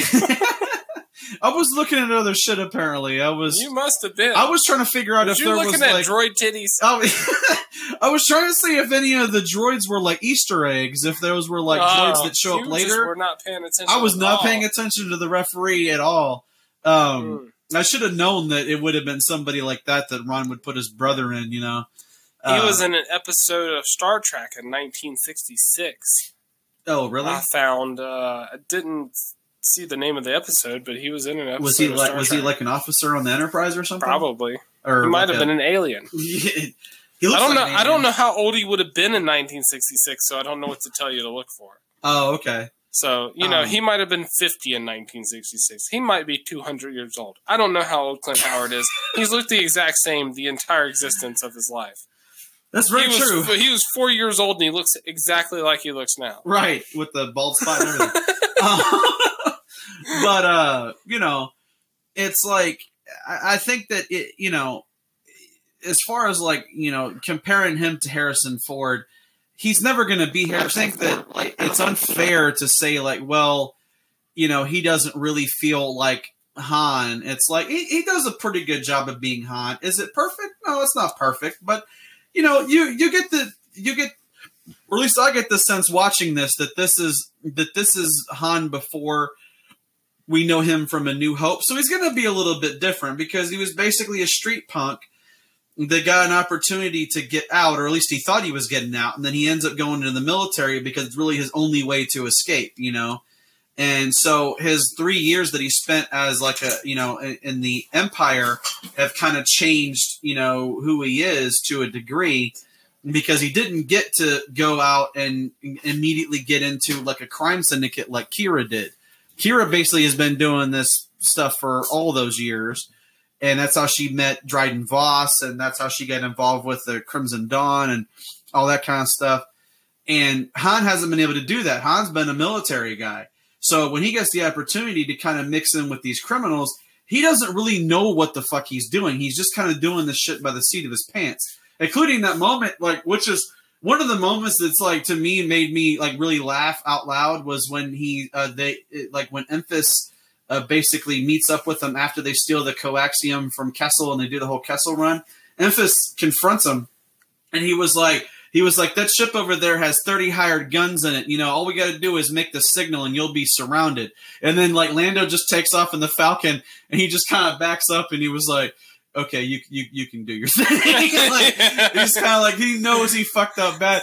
And then Beckett just kind of looks at him like, why don't you let me fucking handle this? You know? Yeah, because he's like, that's literally what he tells him before it starts. Is like, let me handle it. Don't Yeah. say a word. Yeah, don't and do then as soon as it gets down there, Han just has to say something. It's like, uh, do like this. They'll be all, they'll surround you or whatever. And they're like, and then you see the Falcon just fly off, and he's, He's just like, kind of like, well, well, you just, you just do your thing. yeah, go do, do what you're gonna do anyway. I fucked up. Because he kind of gives them that look like, okay, Beckett, I fucked up. I'm sorry. but uh, but yeah. Now, since we, we we did talk a little bit about Lando, well, well I'll go to the next part. This this is a smaller section about Lando, but um, one thing I will say is that like uh, people, some people either they love Donald Glover as Lando or they fucking hated him as Lando and they definitely most people that I read on the one star comments hated absolutely hated L3. They could not stand that droid at all. And to me, she's one of the funniest parts of this movie but she also has like you know she has like a goal because she's she's also like she's big into you know the droids not being you know treated as like slaves essentially because of the straining bolts and their programming and all that kind of stuff but uh, the comment that I have on here it says uh, Lando in this movie is a joke. Uh, the character t- is totally out of sync with Billy Dee Williams' version, and I still don't like the character just anyway. Let's really talk about these capes because that's different, right? Ugh. I imagine that's to sell, uh, uh, you know, action figures and Halloween costumes. You know, uh, this this Lando couldn't hold a torch to the Billy Dee Williams version anyway. We also now have a more annoying character than Jar Jar in L337. Hmm. she literally talks about equal rights for droids and yells rebellion as she's dealing with the guards in the Kessel mines. Ugh. and that's in all caps, the uh at the end. Ugh. Ugh. They were just I had a lot of people that were talking about like so they literally have a social justice droid in this movie, you know, that's you know, trying to free the robots and everything the droids, and people fucking hated L3. And I was like, I think she's cool because she has like she's a robot that actually does have personality. Like you were saying earlier we were eating, you were like the the droids of these spin-off movies are two of like the best characters that they've made. You know, the Imperial droid that was uh, reprogrammed by the rebels in Rogue One. Mm-hmm. He's one of the I forgot was it K two? K two, yeah. K two. Uh, the Imperial droid that they reprogrammed to help him. And then in this movie, you have L3, who's basically like she's like a co-pilot droid that Lando built, or I guess he I don't know if he acquired her. Did he build her? I guess he built her, didn't he? I think he built her. He built her, you know, and she also has one of the best navigational maps in the galaxy in her brain. That's why she becomes so, the Millennium Falcon. Yeah, that's one of the things I thought was cool was that when L three gets destroyed, that uh, you know Han has the idea. He was like, "Well, you said yourself that L3 has the basically the best navigational maps in the galaxy in her and you know in her her brain. So why don't we just hook that into the ship's computer and we can use her maps to get our way out of this? And he was like, you know, will, would that work? And you know, Lando's like, yeah, hypothetically, I guess it would. And he was like, well, we got to try it because you know, yeah. And so they, so he basically takes L3's you know memory and, and puts that into the Falcons, like the the uh, the computer that runs the ship and it's kind of interesting because when you know that, it's like it does make how quirky the Falcon is. Kind of makes sense that it's it's like being run by well, a quirky droid, and you know? she's free now. Yeah, because she's the Falcon, which is like the freest ship in the entire galaxy because mm-hmm. it's ran by Han. Yeah, and he just does whatever the fuck he wants to do. So right, and uh, that's what she does too. So I mean, she's she she gets to navigate wherever, mm-hmm. whenever. So that's a, that's actually a really good story. She has one of the best story arcs in the movie. Yeah. I also like how it's it's kind of funny when um you know Uh, when it's just her and Qi'ra like in the cockpit or whatever. And she was like, "So what are you going to do with your situation?" And Qi'ra's like, "Well, what situation are you talking about?" And she was like, "You know, it's like I, you know, she was like, I can tell that, you know, you know, Han, you know, has like he, you know, his his temperature goes up when he's around you and everything and stuff like that." and she was like, "Han is not in love with me," and she was like, "Oh, don't kid me, I know." And she was like, she was like, sometimes she's like, I, I have a feeling that Lando's like that too. yeah, you know? like, yeah, uh, sure, sure. Yeah, and then she was like, "Oh, okay, yeah, yeah, yeah, sure." you know, and she was like, you know, she's like, sometimes I think that maybe it could work, and then she was like, but no, she was like, I, you know, Lando, Lando, you know, it wouldn't work between the two of us, you know, and it's like, and especially like uh, you know, Qi'ra's like, well, how would that work? You know, like how would how would you like? It's not like she's like a sex bot or something. She's yeah, she's she, she says something like, "There's a way." Yeah, there's a way. Or something. It's like what? It's like, uh, so what? Are you gonna like install like some kind of vagina or something for Lando to take advantage of? Like, what are you gonna do? It's gross to even think about. Right? Yeah but it's like you know. I, Anytime I, you say the words "installing a vagina," that's just not. That's not anything. It's like. Is it a good uh, thing uh, that I said let, that and not you? Right? Yes, yes, it is. I don't have any shame. if robots want to get vaginas installed so they can get fucked, I mean that's their priority. I mean, you know, if that's what Skynet's planning, yeah, it's like, oh no, they're gonna tur- Google's gonna make the Terminator race and stuff, and it's like, Wait, they just made a bunch of sex bots? And they're based on Emma Stone. Oh shit! I'm okay. I'm, a, I'm down with this. And Skynet's like, yeah. What do you think we're planning? Like world domination? Yeah. I mean, we've seen the Terminator movies. It's like that's just fiction. We don't actually have an agenda like that. Yeah, we just have a bunch of like slutty robots. Lots of slut bots. Yeah, they just do whatever. It's like it's like wow, this is really world into You guys were really really secretive about all this, though. Yeah, we want to surprise the world. Right. I don't so, think you uh, surprised everybody. You know. So there you go. Right. Yeah. that was our whole plan. But uh, but yeah, we have uh one one last section to go, and I think that the uh, sex bots aside, I've got a good feeling about this. Right? yeah. Um, I think uh, when you look at this movie, it's like I, I think some people when they were watching this, they're thinking like, "Oh, so they're just going to cram everything that Han Solo." had in his history into like one fucking movie you know it's like basically this this movie just tells his entire life right and people were super pissed about that because they're like so everything that han solo did before a new hope is just jammed into this movie and and i'll go into the comments in, in detail but it would have been uh, even more funny if it all would have took place in like one day. right? Yeah, yeah, yeah. if this had just been like one day, it's like this is just one day in Han's life. One day in Han's life. It's like all the legendary shit we heard about. Yeah. in A New Hope happened in one day. Yeah. Like holy shit. That's one hell of a day, man. This dude's eventful. It'd be like one of those road trip movies, you know, where all kinds of shit happens. Yeah. And the way to get to something. Like Harold and Kumar get to White Castle. Yeah, all that happens in one night. Han and Lando do the Kessel Run with Chewbacca. that would be yeah, that'd be interesting to see. They did uh, it, and you find out they did it because they were stoned and had the munchies, and they were trying to get to a White Castle. Yeah, yeah, yeah, yeah. And they, you know, and Chewie's there to be their muscle. You know, just in case some shit goes down, I got Chewbacca as their muscle. uh, but anyway. So uh, I'll go ahead and start off with a comment. So it so it says uh, to me, it felt like this movie filled in too many blanks. I went into this wondering if they would mention the Kessel Run, not knowing that that would be the whole plot of the entire movie. A campy, gargantuan octopus in outer space with teeth makes the depiction of the Kessel Run appear ludicrous rather than legendary. Why couldn't Han's last name simply just be Solo? It didn't need to be an English nickname. It killed the idea that he could be otherworldly. Also, how he won the Millennium Falcon while gambling with uh, the duplicitous Lando Calrissian during Game of Sabacc. And also, Han's iconic blaster pistol was just given to him by Beckett. Seems kind of lame. Furthermore, we learn the circumstances of Han's chance encounter in a prison cell with, with Chewbacca.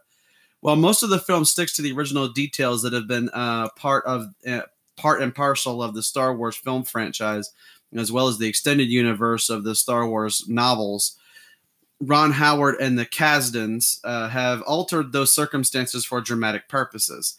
Originally, Han had been an imperial, an, an empire officer, imperial officer, who had intervened on behalf of Chewbacca while a fellow em- empire officer was torturing the Wookiee.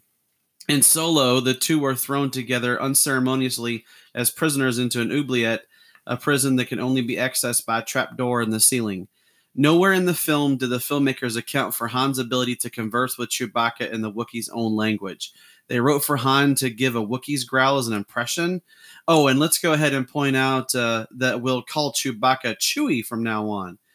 Just have Han speak English to him and they understand each other. I wish they had left my imagination like it was to think the way they understand one another had a mystique, like clairvoyant, we just understand each other type of thing the writers just seem compelled to explain every single thing in, through this movie. Well, this is just a case of, oh, well, it wasn't in the original three. So you're messing with my stuff, and you're fucking with my Star Wars, man. Stop touching my Star Wars. But he never spoke in Wookiee in the original, so that means he doesn't know it. It's yeah. like, no, that's not what it means, and he doesn't say he knows it a lot. No. uh, yeah, he because he even says he's like, I know a little, okay. Like he knows just enough Wookiee that he could kind of mimic it. But for the people who, especially for that particular part, mm-hmm. uh, where it's like, oh, seriously, so he can he can like imitate a growl like a, like a Wookiee can, so that you know, he so Chewie can understand him. I'm like, the reason why he does that is because he knows that if he speaks English or in Star Wars it's called basic. If he speaks that, there are fucking stormtroopers above him that are wanting to see Han die because they want to see Chewbacca rip him apart and eat him and shit. Right. Because it's entertainment for them. They're like, yeah, kill him, get him, you know. So if he says to to Chewie like out loud, "Hey, uh, I want you to pretend like you're whooping my ass so we can go kill these two goons and get out of here," they're gonna be like, "Oh fuck no!" They're just gonna shoot them through the grate. so in order for this plan to work, he basically had he once he uh, realizes that he's in the cage with a Wookiee, he's like, "Oh shit! Well, I can speak like very basic Wookiee." I can give him a few things to let him know, hey, let's work together, man, and we'll both get out of here you know, because you don't want to be here. I definitely damn sure don't want to be here. And he's he's basically a deserter at that point, you know, mm-hmm. or he's mm-hmm. about to become a deserter. So he's like, I'm fucking getting out of here because he wants to leave with Beckett and go join his crew. But if he starts speaking English to Chewbacca at the very beginning, all kinds of hell break loose because those guards are just going to end up shooting him anyway. Yeah, and Beckett giving him his blaster. I mean, it's not like Han Solo was going to, you know, just what? I mean, how do they want him to get his blaster? It's just I, a gun. You guys me, made such a big deal about them showing too much of the card game or whatever, but you have like a problem with just Beckett just kind of taking that little rifle apart and throwing it to giving him the blaster yeah. bit. Yeah. but I think I think what some people were thinking is that they what they wanted to see, I think, was they wanted to see like, you know, like a young Han Solo with like his dad and like his dad like shoot something on the family's land and it's like well one day boy you'll be able to take care of the family like i took care of the family with this gun and like gives it to him and he was like oh thank you papa. And it's like and it's like this gun has like this cosmic significance to the rest of his life no he's a scumbag he's a scoundrel and he's he's working with a crew that's a bunch of thieves. Doesn't even like his dad. Yeah, he doesn't even like his dad. And I now, mean, if they went that angle, you know, his dad would have had to have been Clint Eastwood. right? Yeah. Yeah, probably. it would have had to have been somebody like that. That would have yeah. been cool as hell. Yeah, it would have been like Han Solo's dad is like fucking. Or actually have his dad be Harrison Ford. Oh yeah, wouldn't that be some shit? Yeah, it's like uh that would have been. Some... They, they probably would have made a lot of money if they would have done that. Like his mentor is actually going to be his dad, and we're going to get Harrison Ford to do it. Yeah, uh huh. Like he learned it from his pops, but basically, you know, I I think that like when it comes to like his blasters, like Han's blaster is like iconic, right? Most people, if you just show them what that looks like and don't tell them what it is, most people, if they know Star Wars, they're like, "Oh yeah, it's Han Solo's uh, side blaster." They're you know, because I mean, I, I, even watched um, a video about Adam Savage from MythBusters, and you know, he's a big prop guy and he likes to build his own props because that's what he did for Industrial Light and Magic. He built props for stuff and I think he also had to build. Uh, I think he built R two D two, or he built one of the R two D twos, um, or helped build part of it. I forgot exactly. I know Grant Imahara built uh, the one from the prequels, but um, but yeah, he was like he's always been a big fan of like Harrison Ford movies. So he has like a um, he has like a real leather jacket that's like the Indiana Jones jacket. He has the whip. He has the hat. All that stuff that's like authentic. And then he's also got a um, uh, what it's a Deckard's uh, pistol from Blade Runner, and one of the other ones that he really wanted to have was a was like a, a movie accurate replica of the Han Solo blaster. And I watched like the whole video him building it and all that kind of stuff. And it's like so for a lot of people that blaster is like iconic. It's like you know Jedi's with their lightsaber. You know, if you see like the uh, Anakin Skywalker lightsaber, you're like, oh, that has a lot of significance. It does because the Jedi's put significance on those things. A blaster, Han Han could lose his fucking blaster, and I don't think he would give too much of a shit about it. I think people make more out of that than like the actual character would. Han would just use whatever blaster he had. It's not like that thing's significant to him. That's just what Beckett had available to give to him as a sidearm. Yeah, and he's pretty you know? good with it. Yeah, he is pretty good with it. But I think the thing is, is that it, it, in terms of like well they had to fill in all these gaps and they had to do all these things to make this to make this movie. If if you didn't do that shit if if you didn't have him meeting Chewbacca in this movie if you didn't have him meeting Lando and then ultimately like you know uh, swindling him on the card game and, and winning the Falcon if you didn't have him, you know, getting like his like as blaster, I guess, if you consider that important, or you didn't understand like you know where his like his last name came from and stuff like that. they could have left that part out. They, they probably could have left that part out. That part's not really that important. But these things, and also like the Kessel Run, if you didn't put these things in the movie, what in the fuck would this be about? Like, if you sit down and you're like, okay, we're gonna do a Han Solo movie, these are the things you immediately know that you have to do. We well, have to show those him. are in the movie though, but it's not about any of those things. yeah, you know, it just happens during. the These movie. are just the things that happened in his life. Yeah. yeah. him meeting Chewbacca, they become like you know best friends forever, and then and him and Lando, you know, becoming like I don't know, kind of like a frenemies where you know sometimes they can deal with each other and sometimes they can't. You know. Yeah, this movie takes place over like three years. Yeah. So because uh, like when it first starts off with him and Qi'ra when they're just like you know just punk kids you know working for Proxima it's like you know he's younger and then he goes through his whole military phase. Qi'ra moves on to the Crimson Dawn and and everything and then you basically have it where you know then you have the the heist. But it's uh, and then everything kind of falls apart after the heist. But I think that like for people who are like well they're just filling in you know the blanks in this movie it's like well if you didn't do all that shit what would this have been about? If you don't have lando and the falcon if you don't have chewbacca you know like these things and the kessel run especially it's like then you know none then it would feel like that stuff's not important. And for han those are extremely important things. Well you know people would have complained either way it went. If they didn't put any of that stuff in the movie they would complain that none of it was in the movie. Right, yeah. They'll be like, why didn't you show Han meeting Chewie? Why didn't you show him like, you know, swindling Lando in the card game and winning the Falcon and all this kind of stuff? You didn't even show the Kessel run. We don't even know what the fuck the Kessel run is, you know, and all that kind of stuff. And they put it in there, and then it's like, okay, yeah, it's like, well, we gave the fans what they wanted, and they're like, yeah, but you put fucking everything in this movie. It's like, can you, you put too much in the movie? You put too like, much. Well, we had to because we knew you fuckers wouldn't show up to watch it, so we had to get all we could uh, in one movie. Right. Uh, and I, you know, I, I just feel like I think for some people, some people were going to hate this movie regardless. They just they were not going to be into this movie. They were going to hate it no matter what. And some people, like even like in some of the comments that I didn't keep, I had people that would say like, well you know, I, I was willing to give this a chance because I'm a Star Wars fan, and it's like, but ultimately I didn't like it, and it's like, you know, sometimes I think Star Wars fan almost doesn't mean anything like what it used to. You know, it's just that's just part of the the problem now, is that uh, you know if you say you're a Star Wars fan, then it, that has that can actually mean several different things now. Well, it, well, the main thing it means to me is you're just you expect too much and you're always going to hold everything that you see to the standard of the original trilogy. And some of you guys even bitch about those. Yeah. Um, but because I remember talking to a guy one time that he was like, "Man, he's like, I fucking hate Return of the Jedi because those dumbass Ewoks."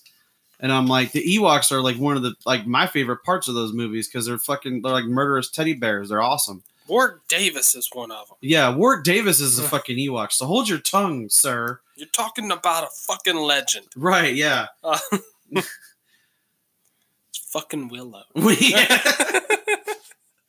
but uh, yeah, I just I don't know. I, I think when it comes to something like Solo, you know, we we we originally were were thinking that like if if we were, we we figure we would probably like the movie because a lot of times whenever we hear that like oh yeah that movie was kind of garbage that movie sucked usually we think like oh, okay well it's probably pretty good then. Yeah well it's not exactly how we think. We're like well we'll is it, it really that bad? Let's see. And yeah. then we'll watch it and be like what the fuck are they talking about? Yeah. A lot of people just make things up so they're right about the movie being bad. Like they have this preconceived opinion and they're like, "Oh, it's going to be bad," and then they watch it, and even in their own mind, they're like, "That wasn't bad," but that one thing, and then they'll sit there and write like a paragraph and be like, "See, I was right.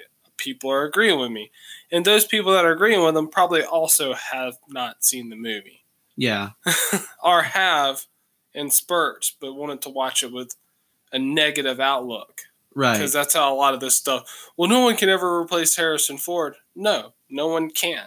If they made a movie about it give the kid a shot. before you already think, well, he's no Harrison Ford.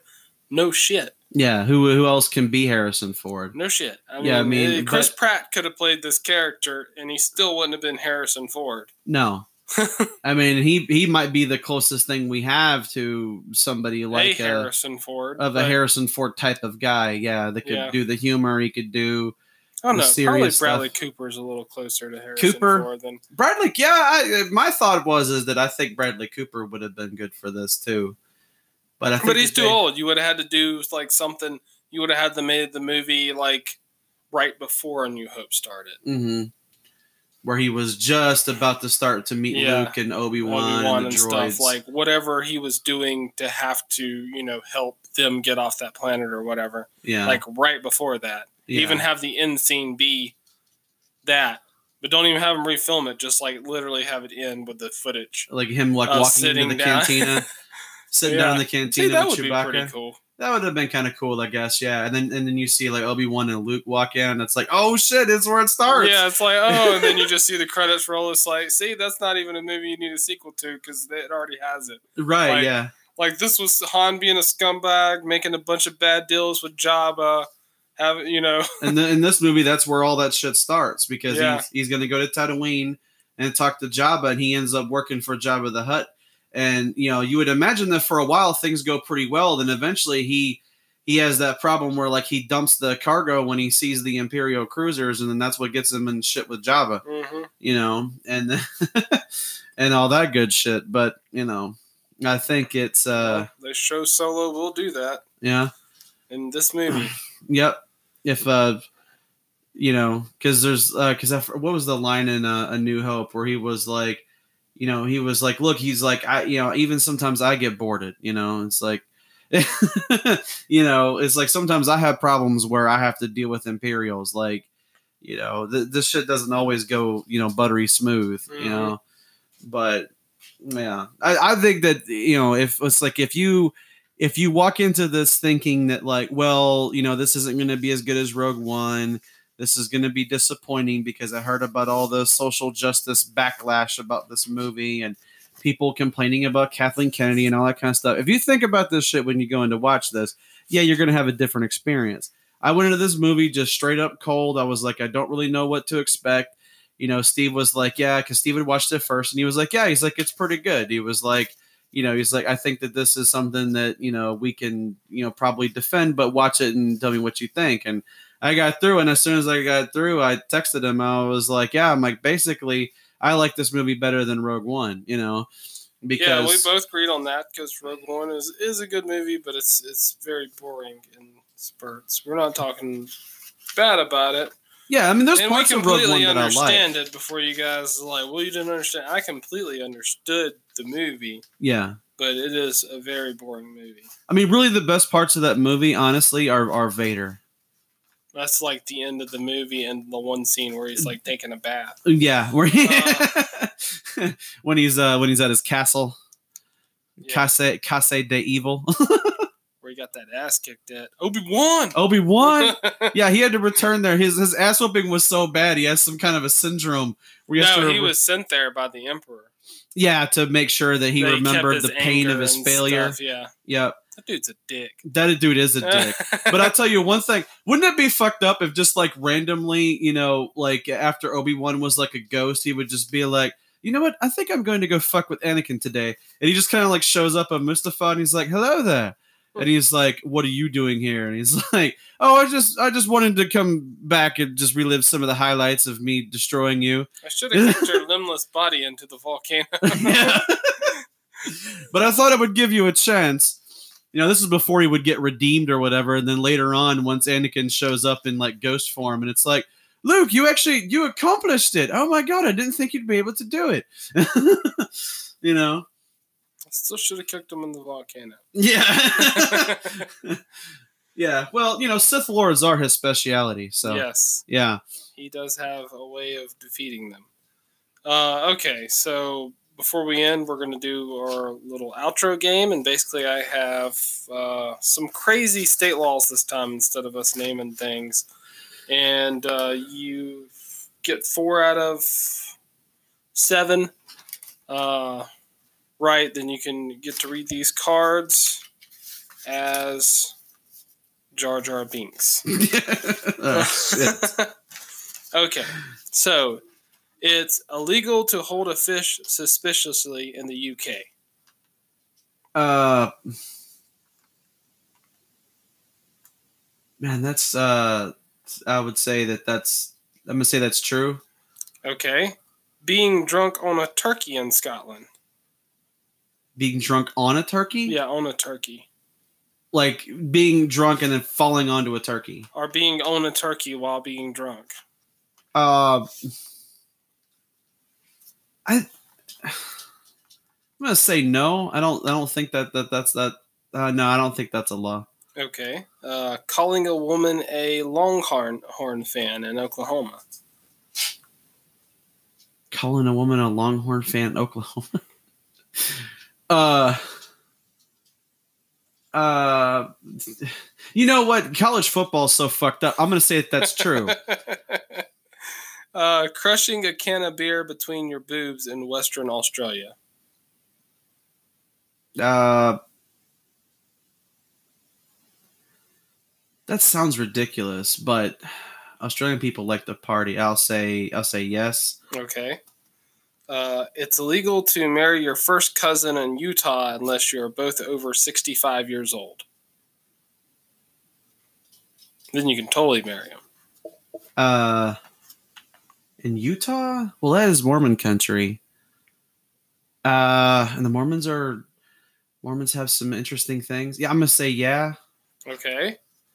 In Hawaii, it's illegal to have more than one drink in front of you at a time. Uh, nah, I don't think that sounds right. Okay. In Florida, it is illegal to sell your children. In Florida, yeah, I would say that that's that, that that's a law. It's illegal to sell your children. Yeah, that should be a law. uh, yeah, it is illegal to hold a, a fish suspiciously in the UK. Uh, it's illegal to be drunk on a cow in Scotland, not a turkey. Um, that, oh. can, that can get you a two hundred dollar fine and a year in jail. Uh, so like you just got fucked up and just passed out on a cow. Yeah, and then they're uh, like, uh, whatever that means. Yeah, Uh, calling a woman a slut in Oklahoma is illegal. Not a Longhorn fan. Um, oh, but it is okay. illegal to call them a slut. It's five hundred dollar fine or ninety days in jail. Um, crushing a can of beer in between your boobs in Western Australia is illegal and it's a thousand dollar fine.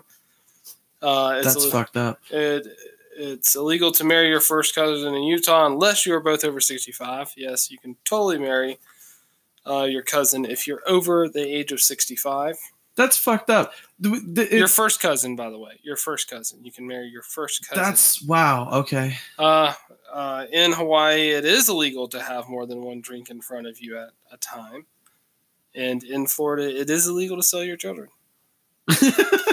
I figure that's every state, but specifically, Florida has laws against it. Florida specifically has a law.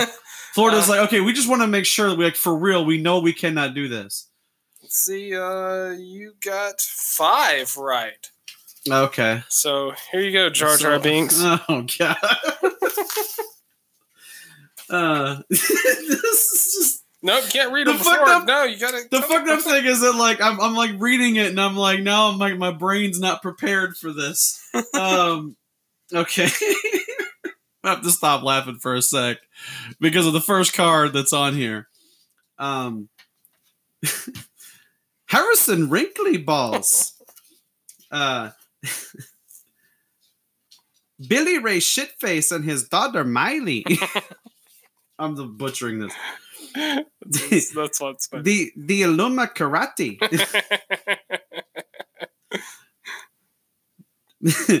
uh, Justin take a dick in in the uh, Justin take a dick in the ear. Darth Christian Slater. And uh, it's, it's Darth Christian Slater. Um, that would be hilarious to actually see that, like an SNL sketch, you know? Yeah, Darth- Darth Darth Slater. Yeah, that would be. We need to we need to send that up to SNL and be like, guys, make this. Christian Slater ain't doing shit anyway. no, he's not. Uh, but yeah, anyway, thank you and uh, good night or or in your morning whenever you're listening to this. And remember, it's all fun and games until we show up. But you can check us out on Spotify. You can check us out on Anchor, uh, iTunes, Google Podcasts, all over the place. We're we're everywhere now. So, thank you and good night. Good night. From one outlaw to another outlaw, Mr. Johnny Cash. Mr. Johnny Cash.